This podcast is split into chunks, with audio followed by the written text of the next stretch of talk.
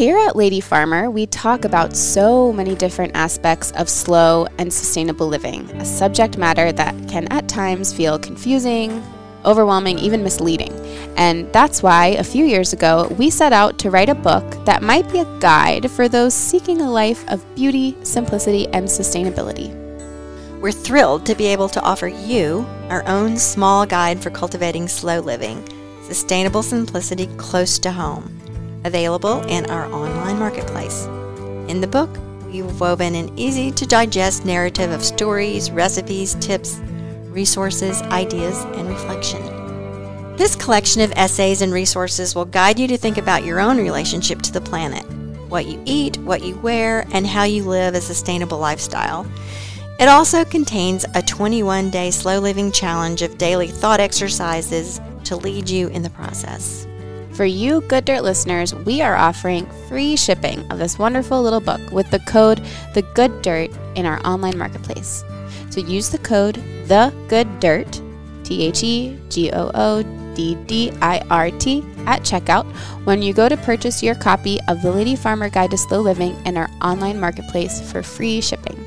That's The Good Dirt at the Lady Farmer online marketplace for free shipping on the Lady Farmer Guide to Slow Living. We hope you enjoy it.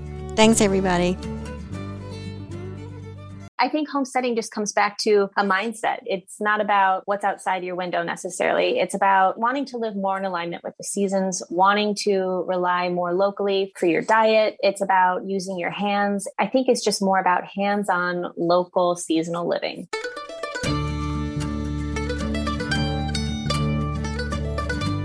You're listening to the Good Dirt Podcast. This is a place where we dig into the nitty gritty of sustainable living through food, fashion, and lifestyle. And we're your hosts, Mary and Emma Kingsley, the mother and daughter founder team of Lady Farmer.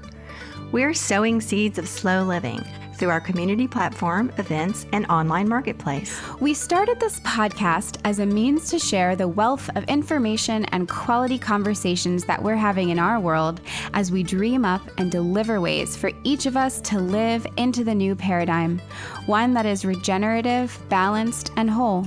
We want to put the microphone in front of the voices that need to be heard the most right now the farmers, the dreamers, the designers, and the doers. So come cultivate a better world with us. We're so glad you're here. Now, let's dig in.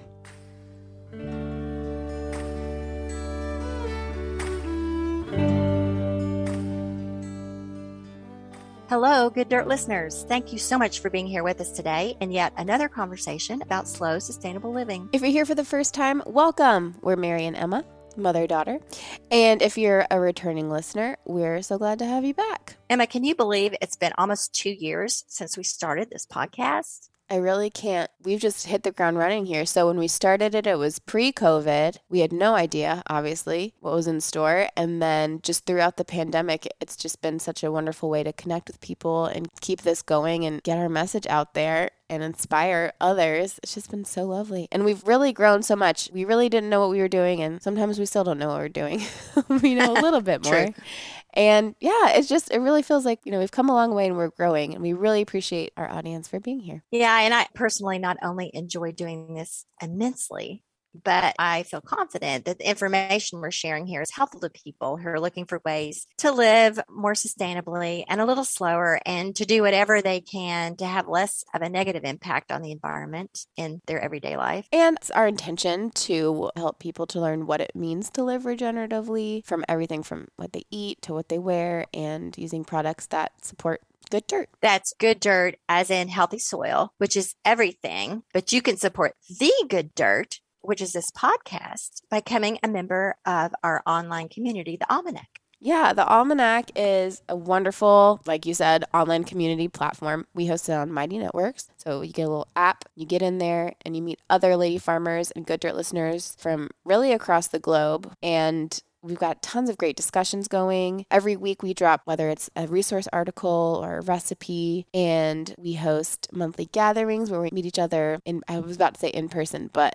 not in person, but we see our faces moving over Zoom. One day, maybe in person. It's a really fun space. And whether or not you actually want to engage in all of those things, the Almanac really is the best place to support what we're doing here on the Good Dirt. So if you're enjoying the programming, please feel free to support us there in the almanac or any other ways that you you know spread the word send this episode to a friend send a, an older episode to a friend that inspired you. We really really appreciate the support. And don't forget that one of the many benefits of being an almanac member is that you get really great discounts on all of our events including our virtual slow living retreat that's coming up in december. Mm-hmm. That's right. This year we are online again with the theme Embracing Winter. And we've got so much good stuff in store. We've got a welcome gathering, Lady Farmer Q&A coffee chat that's with us, some really cool workshops. We're doing yoga. We're having a happy hour. We've even got musical entertainment. Mm-hmm. And there are more details on our website at ladyfarmer.com under the tab Upcoming Events. And we'd love to have you join us. So on to the episode. Today we have with us Angela Ferraro Fanning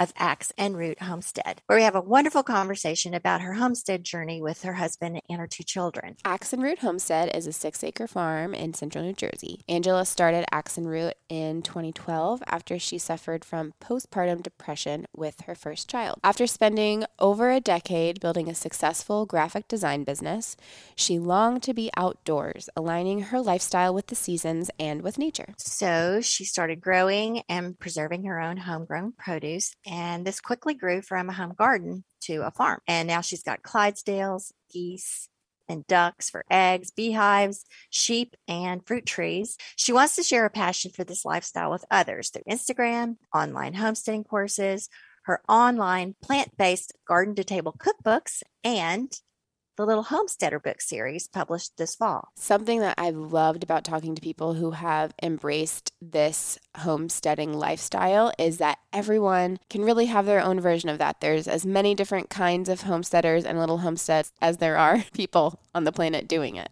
Yeah, it's like homesteading can be whatever you make of it. I really like Angela's explanation of homesteading as being a mindset. Yeah, I'd never heard that before. That spoke to me. And I think it's really true. And you also, dear listeners, will learn so much in this episode about how Angela has created and is still creating this hands on, seasonal, and locally focused lifestyle that works for her and her family. And we'll let her tell you all about it. Here's Angela Ferraro Fanning of Axe and Root Homestead. Enjoy.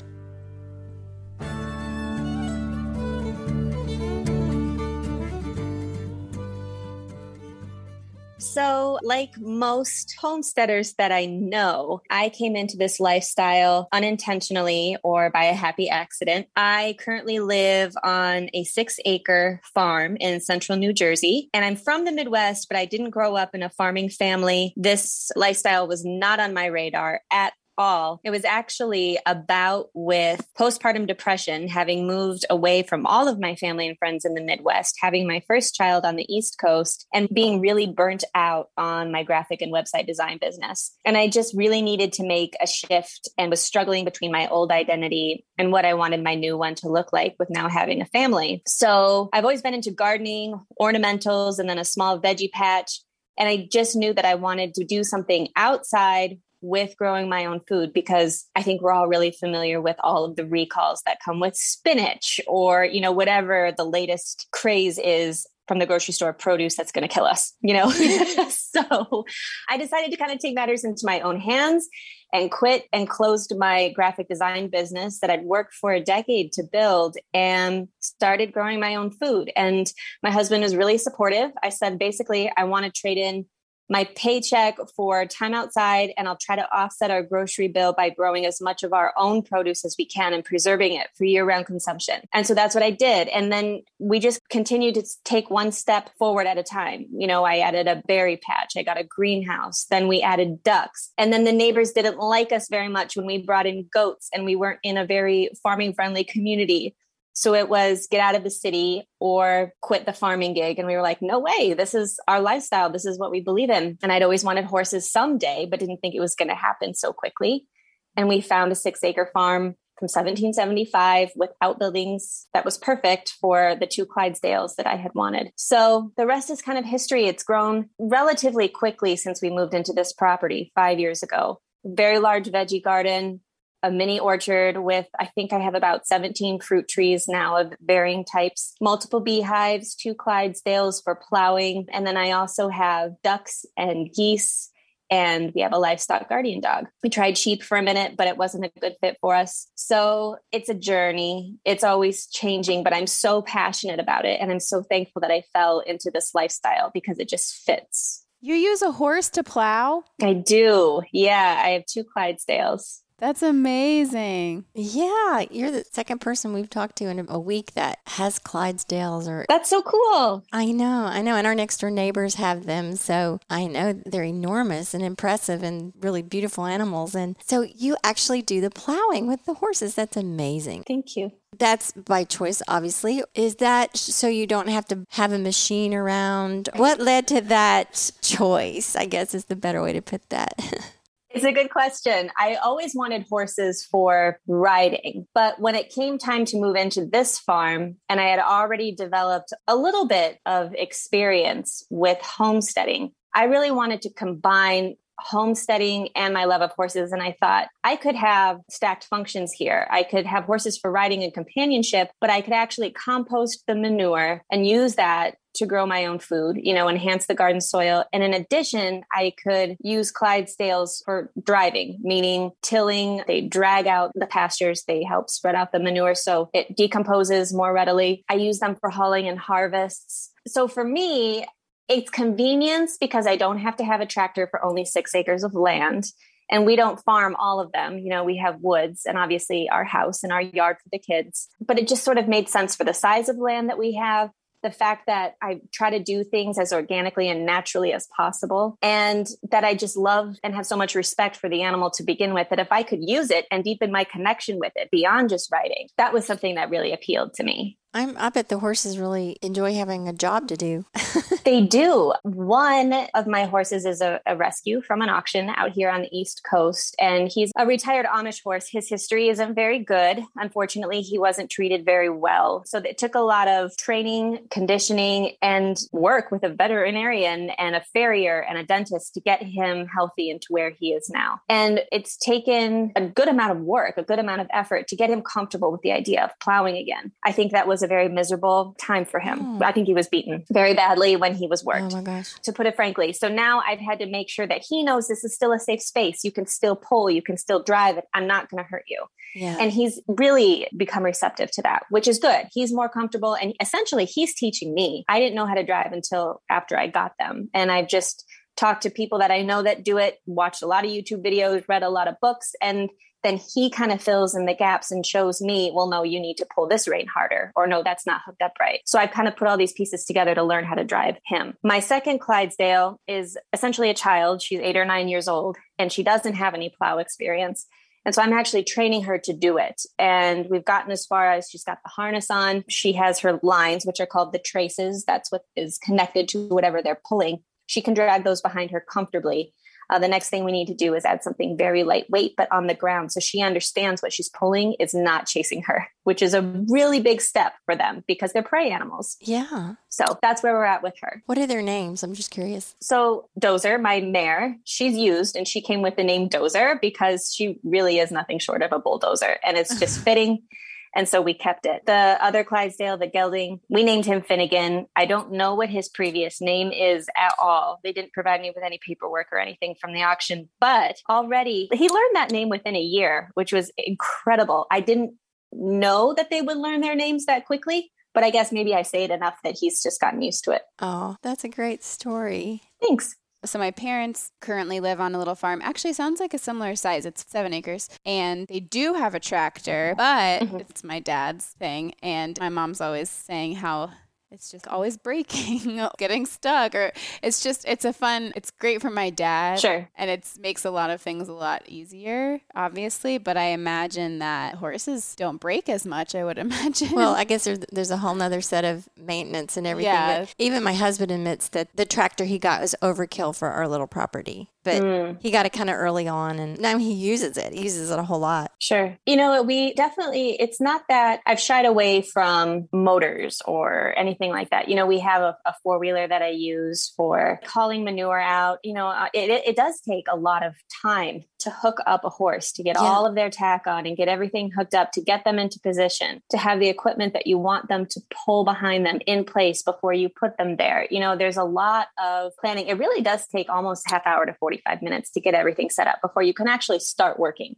So, absolutely, there are some tasks that I just do with my four wheeler. I can jump on it, start it, go do whatever I need to do, and come back. And that's really important to have that flexibility when you have kids, right? Because there's just so many times where I just need to run out for a quick second to do something. Yeah. There's not a lot of time in a day when I have them around and try to do everything with drafts. But I do really just enjoy the manual process, the connection between, you know, farmer and horse. And I feel that when there's a proper opportunity for that, I do prefer that method as opposed to using a four wheeler or tractor. Oh, that's fascinating. And tell us how you came up with the name Axe and Root. I'm fascinated by that. When we started the homestead at our previous property, that's when the name started. We just brought it with to the farm we're at now. We don't really swing a lot of axes literally and physically. My husband just says that I'm a big axe swinger because I'm always just like, let's just go for it. Let's just do it. And he is always like, no, wait a second.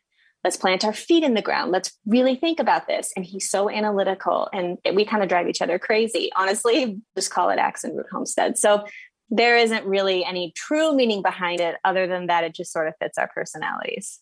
Oh, I think that's a great story, great illustration of the combination of energies there that yeah that you need on a homestead coalesced into your all's operation. That's wonderful. Oh, thanks. So, was there an aha moment somewhere in your life? You explained how you were sort of getting fed up with your graphics business, but do you have a mm-hmm. particular scene in mind where it just everything just kind of shifted? I think there was a lot of foreshadowing. I don't know if there necessarily was this big light bulb moment, but now looking back, I see that this lifestyle was coming. We used to love to travel and we've been all over the world. Very fortunate and blessed to have the opportunities to do that. And that stopped when we had kids because obviously it becomes a lot more difficult. But when we were traveling to these different countries, our favorite places to stay were at farms because it gave us a real local feel and it was an opportunity to get to know a family, see sort of how they live their life differently than we do as North Americans. And that was just so awesome to me to like you know, when I went to Argentina, for example, I stayed at an estancia and I, we got to ride horses with the cowboys there.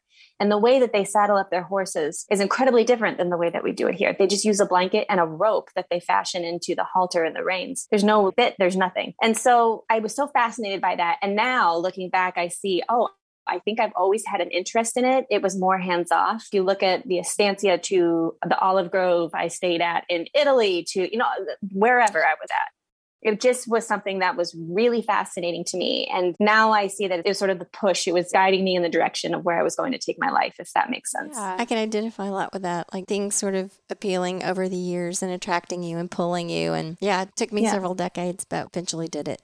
Good for you. I think that's the biggest step is just making the leap into finally doing it. Yeah. And just sort of just following the urge and see, you know, what is this about? Where is this taking me? Where is this going? And lo and right. behold. I think there's a level of being comfort with going into the unknown because when people start farming or homesteading, I, I, guess I don't know if you're from a farming no. family, but for me, I wasn't. And so it, it really was a jump. Like I really had to be comfortable with the idea that I was basically going to be putting myself back through school and educating myself as much as I could, as quickly as I could for whatever it was that I wanted to do and talking to people and reading. It's kind of a blind leap of faith. And I do yeah. love it. I think that's one of the things I love about it. And so I also think there's a certain element of being okay with things. It's just constant things not working and failing. And it could be yeah. seasons before you see the thing that you planted doing what you wanted to. It's just yeah. trial and error over long periods of time. Yeah. It just takes a real commitment to just the process. Yes, absolutely. You have to be okay with like letting go of control. Yeah, things take years to work themselves out. All these experiments, like you do an experiment in the garden, it doesn't work well. You got to wait another year. Right. to the next time it rolls around. Right. But you're especially ambitious in saying at the beginning you wanted to grow your own food. My husband Mm-hmm. and I sort of just we moved to a farm. We didn't say like, oh, we're going to grow our own food and have animals. That stuff's just sort of evolved out of being in the environment more. But for you to say we're going to Mm-hmm. grow our own food and just start doing it, that's incredibly courageous. yeah. And especially at first, how did it work and where did you fill in? And, and are you like fully growing all your own stuff now? How's that work? Sure, that's a good question. So, I mentioned before our first property was only three quarters of an acre. So, already we're on a space restriction. So, I learned a lot from urban farmers in inner city communities who grow up and not out, taking advantage of trellises, hanging planter boxes where possible. I replaced a lot of the ornamental landscaping with edible landscaping. And it really became about using every square inch of space, succession planting, companion planting, learning different techniques to work within the physical restraints that I had. It became something where it was okay, well, first I'm going to grow all of our own lettuce. And then once I feel like I kind of get that nailed down, I'm going to start growing our strawberries and then I'm going to work on herbs. You know, so it was just sort of picking out one thing at a time because one, if you try to grow everything absolutely all at once, you're setting yourself up to be overwhelmed. And I think a lot of failure comes with that. And then that's when people want to give Yeah. up. So it was really learning the nuances because every plant really does have their own nutritional soil needs. The way that they need to be harvested is unique. So I really needed to tap into each of the needs of the different crops and figure out how to get them to grow as best as possible, as efficiently and as quickly as possible. So I studied a lot and I learned a lot on that. Then it became preservation because I didn't have any experience in canning. I mean, you can cut things up and put them in a freezer, but that's not actually what you want to do. You want to blanch them, spread them out on a sheet, then you flash freeze them, then you stick them back in the freezer. So I was learning food preservation processes, getting a root cellar set up. And I started picking, we didn't have apple trees. And so I started picking apples at a local community farm where you could go and pick apples for free. And I would take them home and I learned to make applesauce and learn how to preserve them for consumption for several months out into the winter season. So it really was just learning step by step. Initially, it didn't replace our grocery bill by any means. I mean, we still need dry goods. We still need flour. I learned to make bread, but it put a huge dent in our produce bills. And honestly, my husband and I felt a shift in our health because the fruit and the vegetables that we were eating was so much more dense with nutrition than what we were getting on grocery store shelves. yeah. So we started having more energy. We were sleeping better. And it really did make a difference in our day to day functioning. When we moved to the bigger property, I got the beehives and we started bringing in honey. I was tapping trees in a very small capacity at the previous property, but now I tap more. So I'm making maple syrup. Oh. We very rarely buy fruits and vegetables unless for example, my kids want something like an avocado or a banana or a pineapple. If I'm making tomato sauce, but I'm at a weird spot in my garden where maybe I have a half bushel, it's not really enough to can. And so I'm going to go offset that and buy a few more because I don't have room in the freezer to freeze those tomatoes until more are ready out of my garden. So, yes, I still do absolutely go to the grocery store for all of our dry goods, condiments, and sauces, but we're no longer reliant on it, which is really liberating. I don't have to rely on a grocery store in order to get my food, which was huge during the coronavirus. We didn't go to a store for three months. And we were Wow. absolutely totally comfortable. We were fine. That's very cool. Yeah. What about your meat? Did you mention that earlier? Do you guys raise any meat? Well, I have a very simple answer for that. We don't eat oh, meat. Oh, wow. Okay. so that's not a concern for us at all. We grow a lot of our protein in terms of beans. I've grown quinoa. You know, my kids love peanut butter. I don't grow peanuts here, so we have to buy peanut butter. But no, we don't eat any meat products. Do you do chickens? we have ducks for eggs. Honestly, it's an unpopular opinion, but chickens kind of freak me out. That's fair. They're weird looking. In the permaculture community, they say ducks are kind of the new chicken. yeah, they're more hardy and they tend to, I think it's a very sensitive topic still. A lot of people, they tend to get a little worked up when you say that chickens aren't as healthy as ducks. But the reality of it is there just aren't as many diseases that affect ducks as there are chickens. Mm-hmm. And they are naturally more hardy and resistant. Sure, they can still get sick. Sure, there still could be outside in a stream that could make them ill. But as a whole, they are incredibly low maintenance animals. I wonder if they are less prone to predation because they're bigger. That's a thing. Personally, we have experienced still a lot of predator attacks. We have a livestock guardian dog, and we also have geese, guardian geese to protect the ducks. We live on a little waterway but it's enough water that we have heron and crane that come through here and they actually pierce the ducks they stab them with their their bills because they're like long swords. Oh, i've heard of this. They eat ducks yeah as do hawks when they're young. We also have bear bobcats coyote supposed mountain lion coming down out of the mountains in pennsylvania nearby. So we definitely have a high predator load. So that's why we bring in the dogs. Wow. Tell us about a day in the life at Root Homestead. And yeah, I know you have kids and you have all these mm-hmm. gardens and animals. So tell us about your day. Sure. So my day starts about 6 30, 7 o'clock.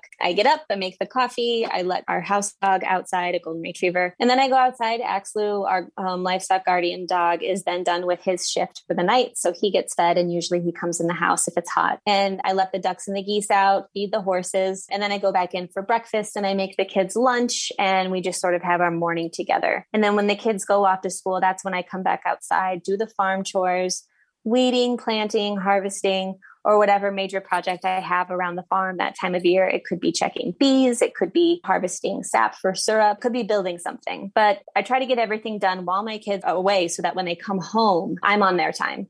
And it's a good balance for me as well. It's a nice break because the farm can be very consuming, yeah. especially when you live there. So the kids come home from school, we spend our, our afternoon together, and then it's time for dinner and then time for evening rounds, closing everything up, feeding the animals, making sure everyone is safe and secure. And then it's just winding down time for everybody for the night and going to bed and repeating it all the next day. There are some unique things, unique projects that have been coming up lately. A lot of book writing has been happening. Yeah. We donate harvest to the food pantry. So that may take up a day here and there. So it really no two days are alike, honestly. I try to follow a routine, but it varies. I know what you mean. yeah. And especially this time of year when you've got your tables piled with squash or tomatoes or something and you really you have to do something with yes. it or it's going to go bad and yeah. Yes. So I know what you mean. So how many kids do you have and, and did you have to homeschool them last year? I have two boys. I have a 4-year-old and a 9-year-old last year, so when COVID started, the schools closed down. They started doing impromptu remote learning. So they would log onto the computer. Yeah. Then we had, you know, our, our, summer vacation. Last year, I think we started the year remotely, but we ended up going sort of on a half and half schedule. They would go to school for a few hours a day, they would come home, they would log on. And it was in an effort to reduce the time they were spending in the classroom, but they were still getting a full day's worth of education. But when COVID started initially, and the parents really had to get involved in the education of the children. That was such a challenge, as it was for everyone, yeah. right? We're all of a sudden in a different lifestyle. But managing the farm, yes, absolutely was challenging when having kids at home and trying to be hands on with their learning simultaneously. Oh, yeah. Do they get involved with the farm much? Like, do they have chores and stuff? I think it sort of depends on the season. Right now, it's a bit too warm they're more apt to want to come out with me in the spring, you know, after they've been cooped up all winter. And then likely when it cools down a bit here, they'll want to come out again. Yeah. But sometimes they harvest. They like to help put the ducks away. They like to get the eggs. Mostly I try to never enforce it as a chore yeah. because I've heard horror stories of people growing up on farms and their parents not letting them play until the farm chores were done. And this is sort of a lifestyle that I've chosen and they've sort of fallen into by default then. It's not something that I chose for them to do. So they're they're they're more than welcome to join me, but they don't have to. That's cool. You're a cool mom. Yeah, I think that's very wise. oh, thank you. So, what do you consider to be some of your greatest challenges in pursuing this lifestyle? And then also on the other side, what are some of the greatest joys and accomplishments? What are you most proud of? There is nothing like making a meal a hundred percent derived from ingredients that you've made at home or grown at home. Oh yeah. That is just my heart bursts. And then if you feed that to my kids and they actually like it, oh my God, overjoyed, right? Like that is just the cherry on top. It's just, it's perfect and it makes me so happy. But you know, just being able to harvest your own food is huge. Being able to walk up to a sleeping Clydesdale who is laying down and is naturally a prey animal and doesn't want to be approached when they're sleeping, but they're okay with me snuggling up next to them while they're on the ground. This 2,000 pound animal, that's amazing. That's a really cool feeling. Getting to open up a beehive. I mean, secretly, I kind of hate keeping bees because it's a lot of work. And every time you want to go in to do something very quickly, it takes an hour. And it's unsettling, truly, when you have all these bees flying all over you. But what magic to like be inside their hive and see in between the frames and look into that world that most people don't ever get to see. You know, that's that's a privilege. And then getting to feed my community, you know, with the donations to the food pantry or having friends over and having them help with the harvest or eat something that I've grown. Those are all very prideful experiences. The bad things would be that you're never ever ever going to get everything done that you want to get done in a day. And you have to learn to be okay with that. And if you don't learn to be okay with it, you're going to drive yourself crazy. There's just not enough hours in a day. And I don't want my kids to remember me working all the time. So I have to be okay with not getting everything done. And that's taken a long time for me to sort of be okay with. And then also knowing that you're going to make mistakes, you're going to lose animals those are always the hard parts, right? You mentioned losing your chickens when something does get to my ducks, which is why we ultimately then had to bring in a guardian dog that sucks, you know, when you're supposed to be the steward for those animals and you didn't protect them as well as you could have. So there's definitely bad days, bad experiences. But I think most homesteaders and farmers would absolutely tell you that the good always, always outweighs the bad. Oh, for sure. So you said, you know, you like to get the farm chores done before the kids get home so you can be with them. So what do you guys like to do when you're not doing farm chores or cooking? Do you like to read? Are there favorite books or movies? And what do y'all do as a family in your free time? Sure. So we like to do little day trips together. We go to other farms. Yeah. yeah. we go to other farms. We go to wineries. We even take the kids with. We go out with friends. They come to our house. We go to theirs.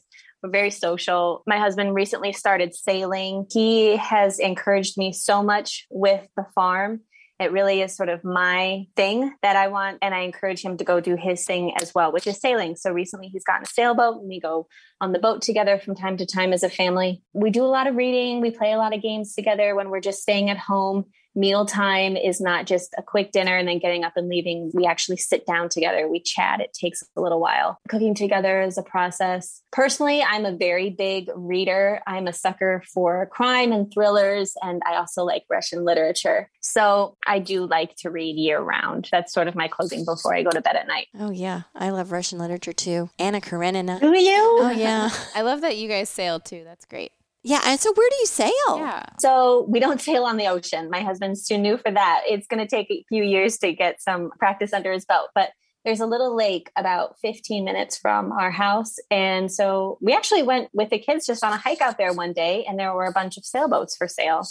And they ended up being incredibly affordable just for a small sailboat, just enough to hold four people with a small sleeper cabin. And he jumped on it. So it only takes 15 minutes to get there, and we get a total chain of scenery yeah. in just a few minutes' time. It's amazing. It's a real context shift, they call that. Yeah, absolutely. So, and you're in New Jersey, right? I am. And yes. we're in New Jersey. I know New Jersey is vast. So we are in central New Jersey. It is about an hour from the shore, which is to the east. I'm on the more Pennsylvania mm-hmm. side. And I'm also maybe about an hour south and sort of west of New York City.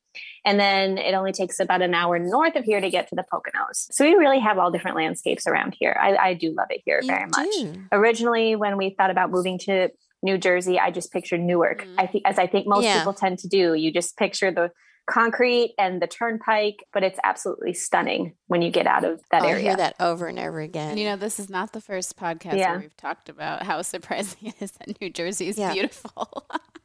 It's come up before. So it has the Pine Barrens and, and all of that. And do you ever get an itch to go into New York? I do. So that's actually why we live out here. So I'm an art major. Oh. And when I was in college, the art program there offered trips over spring break every year. You jump on a, a big Greyhound bus and it would drive 22 hours straight to get from that portion of Wisconsin to downtown New York City. And so I did that for multiple years and completely fell in love with the city and was just hell bent on living there someday. And I got really, really close when my husband accepted a job out east.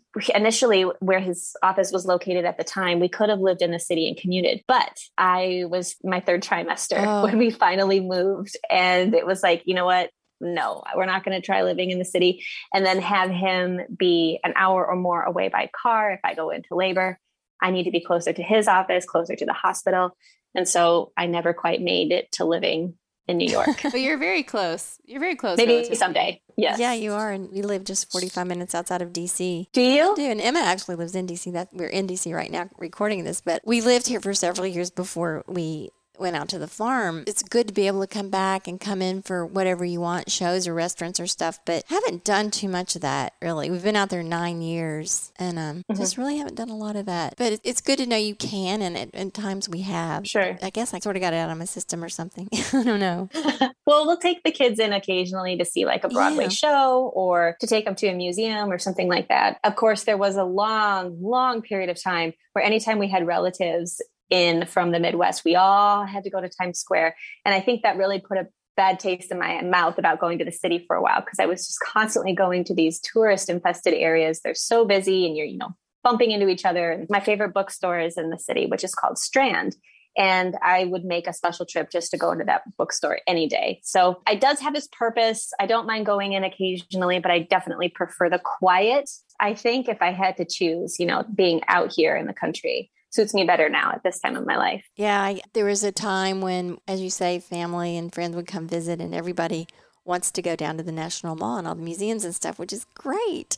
Yeah. But I got to the point where you guys go, and Yeah, we'll be gets here when you get back. Yes. yeah, we'll have dinner ready. Yeah. We'll have our farm raised dinner ready.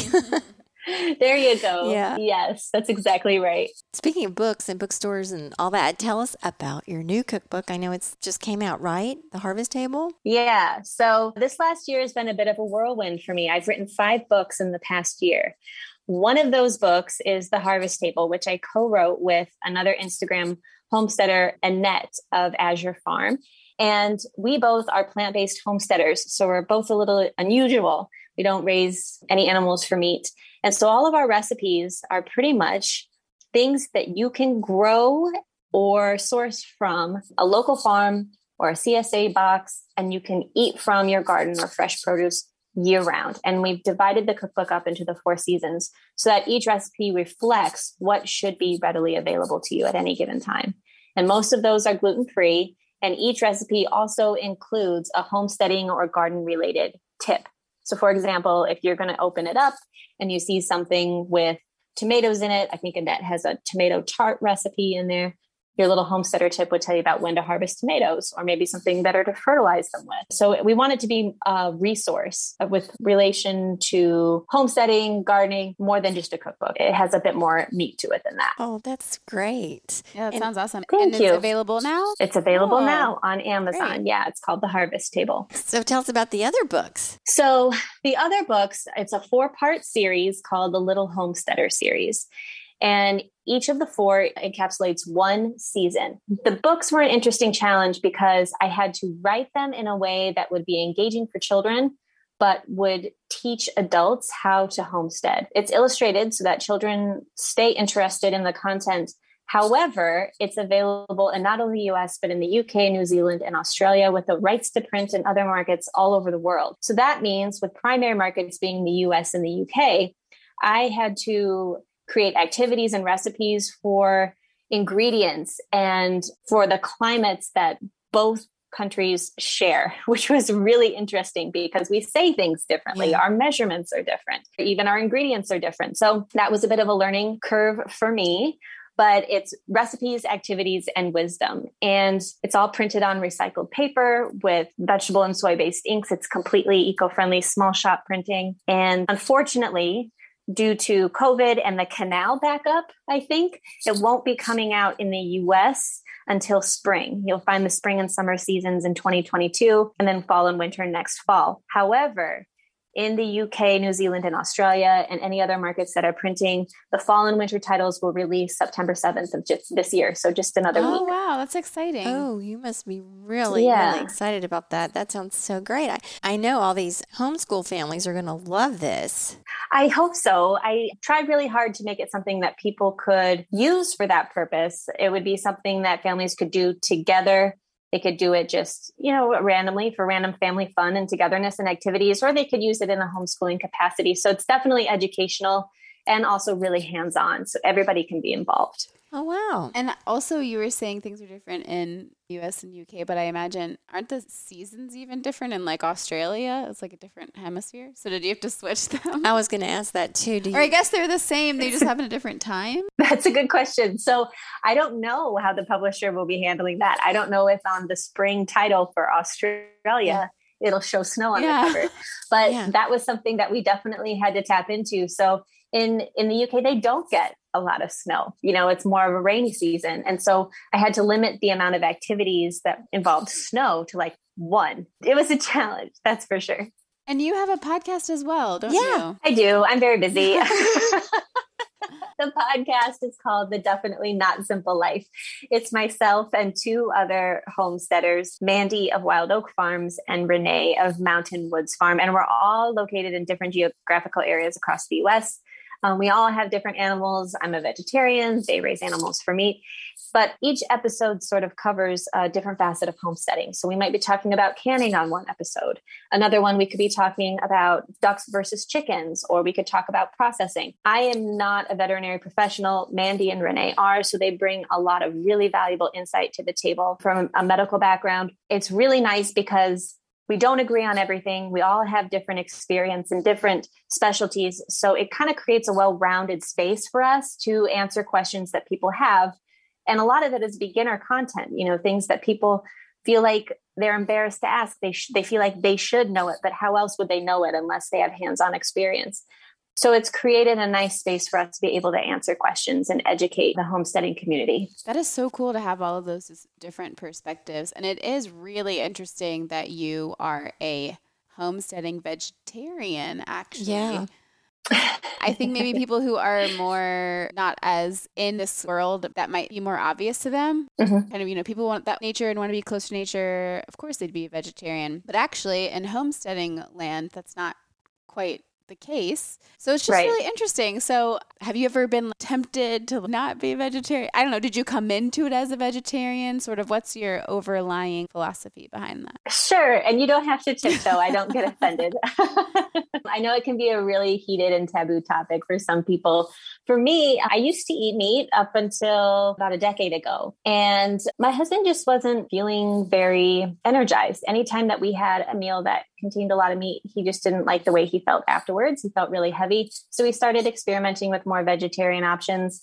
And then I also felt that personally, I just had more energy and I wasn't feeling so weighed down by my food. When we started homesteading, though, it sort of put the nail in the coffin that I definitely just sort of wanted to stay vegetarian from here on out because if I was going to eat meat, I would want to be able to raise it myself and process the animal myself. I feel like caring for the animal and then processing it yourself shows the ultimate appreciation for the fact that that life is giving you life essentially. I can't process an animal. Yeah. I could I just couldn't bring myself to do it. And I'm not saying that I have judgment for anybody who does. It's just for me emotionally I don't think I could bring myself to do it. So I feel for me I would just rather not eat meat. Yeah. We both eat meat and we get our meat from a farm. Mm-hmm. We let someone else Yeah, raise I don't it know if like responsibly. you and I could. I have done it, but it's. I don't think I could do it regularly. no, I'm like Yeah. totally in, in sync with that idea that if you're going to eat meat, you really need to appreciate the source and yeah. to know, to have knowledge, at least knowledge. If you're not going to do it yourself, have knowledge that the animal was well treated and well fed because you want the best nutrition and all that for the animal and then later on for you. And to know that Sure. it was responsibly harvested and humanely harvested and all those things. We're not set up to do that ourselves at our farm, but we do mm-hmm. support a very responsible farmer in the area that does all those things and that we know them well and we know a lot about their operations. So that's Sure. our way of handling it. And then also being in the CSA is a full diet CSA. We get dairy, meat, grains, beans, produce. It's really unusual. There's not that many of them in the country. Yeah, Wow. it's amazing. That's impressive. So that frees me up in the garden to do lots of herbs and flowers, and I like to do medicinal herbs and things like that, and supplement what I would be getting there. Like, for instance, I like growing my own greens because lots of times if you bring greens home from the CSA and don't get around to them for a couple of days, they're not as fresh. But if I have my own little lettuce patch or chard or whatever out there, I can go pull it. It's perfectly fresh and it's not that hard to grow. And so we sort of do a hybrid version of growing our own food.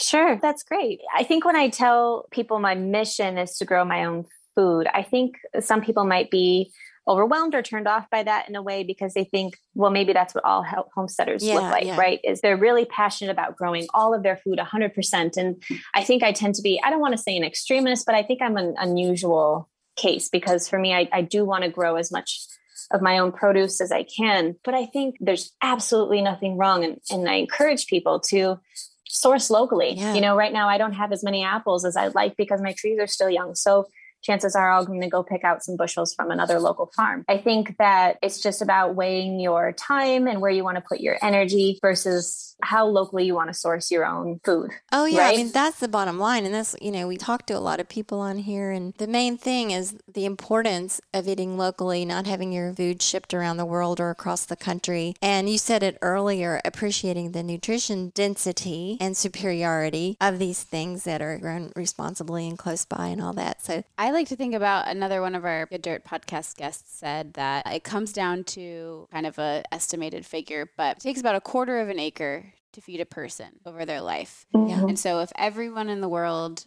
took responsibility for their quarter of an acre, the world would be a better place. And that means either so, doing it yeah, yourself. So it's if you need to outsource it or yeah. do it yourself. So I kind of I think I like to think about that. Like how am I caring for my quarter acre? I don't have a quarter acre of arable land for me to mm-hmm. farm. So I hire the farmer to to do that on her farm. Sure.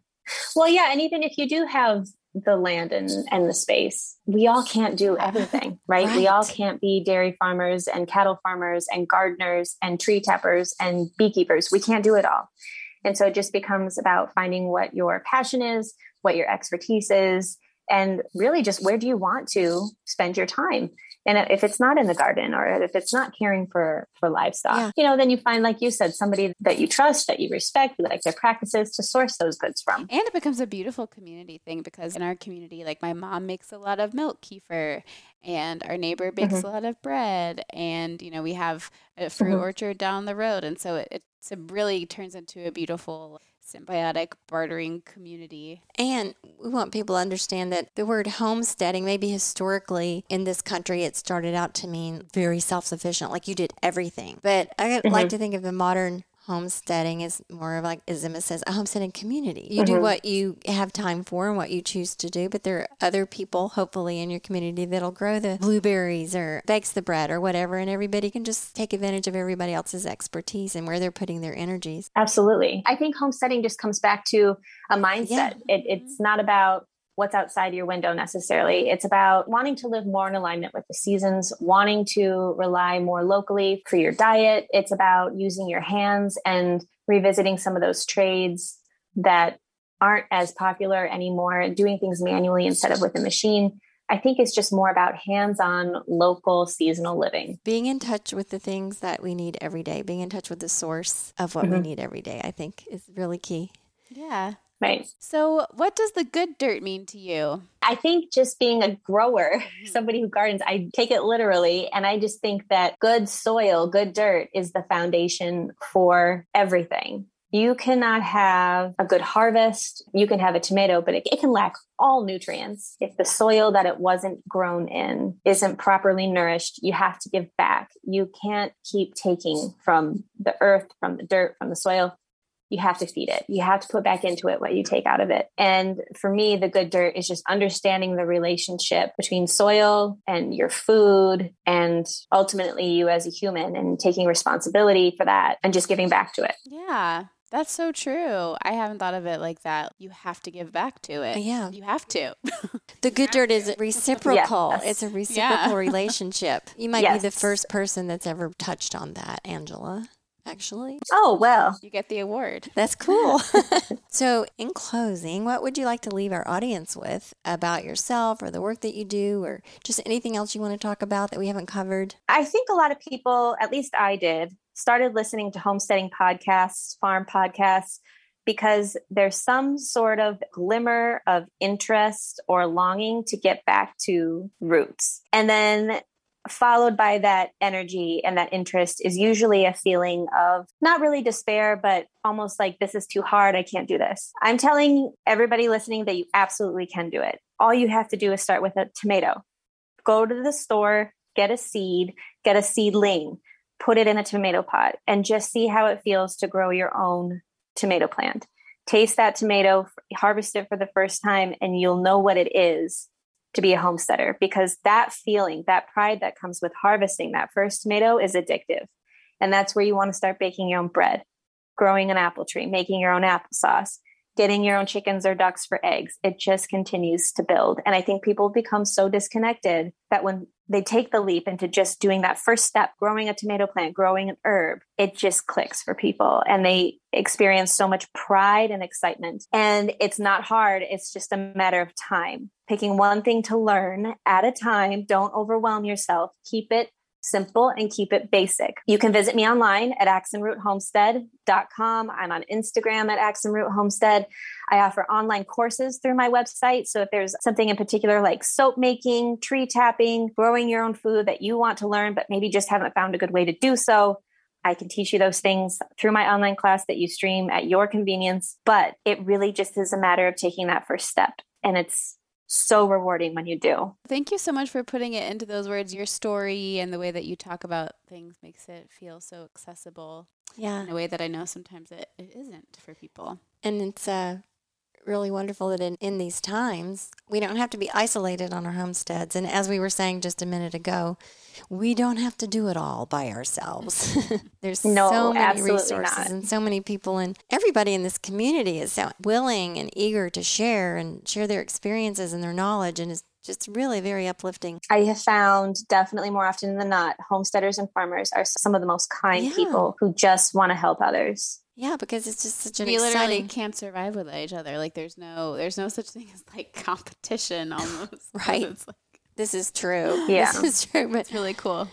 It's just such an exciting effort, movement, or whatever. And it's just mm-hmm. very healing, I think, for our souls and the soil Planet. and the souls and all of those things. But well, thank so, you so much, Angela. It's yes, been such a pleasure you. talking to you today.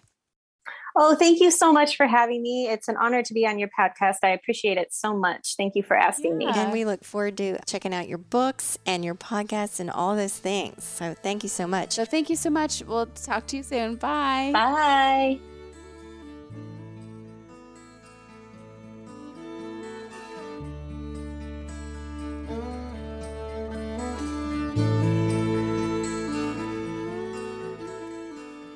Thank you so much, Angela, for sharing your wonderful story. I'm so inspired, and I really want to get my hands on some of those little homesteader books. I'm going to do that after this. And Good Dirt listeners, we appreciate you so much. Thank you for being here every week. If you are new, make sure you check us out at ladyfarmer.com. We are Lady Farmer on Instagram. And we would love to have you join us for our virtual retreat in December. It is the greatest joy meeting all of you in person and making these real connections across the internet and the podcast airwaves. Yes, and we'd love to have you join us in the Almanac, our online community. Yes, and until then, we will see you next week on The Good Dirt. Thank you so much.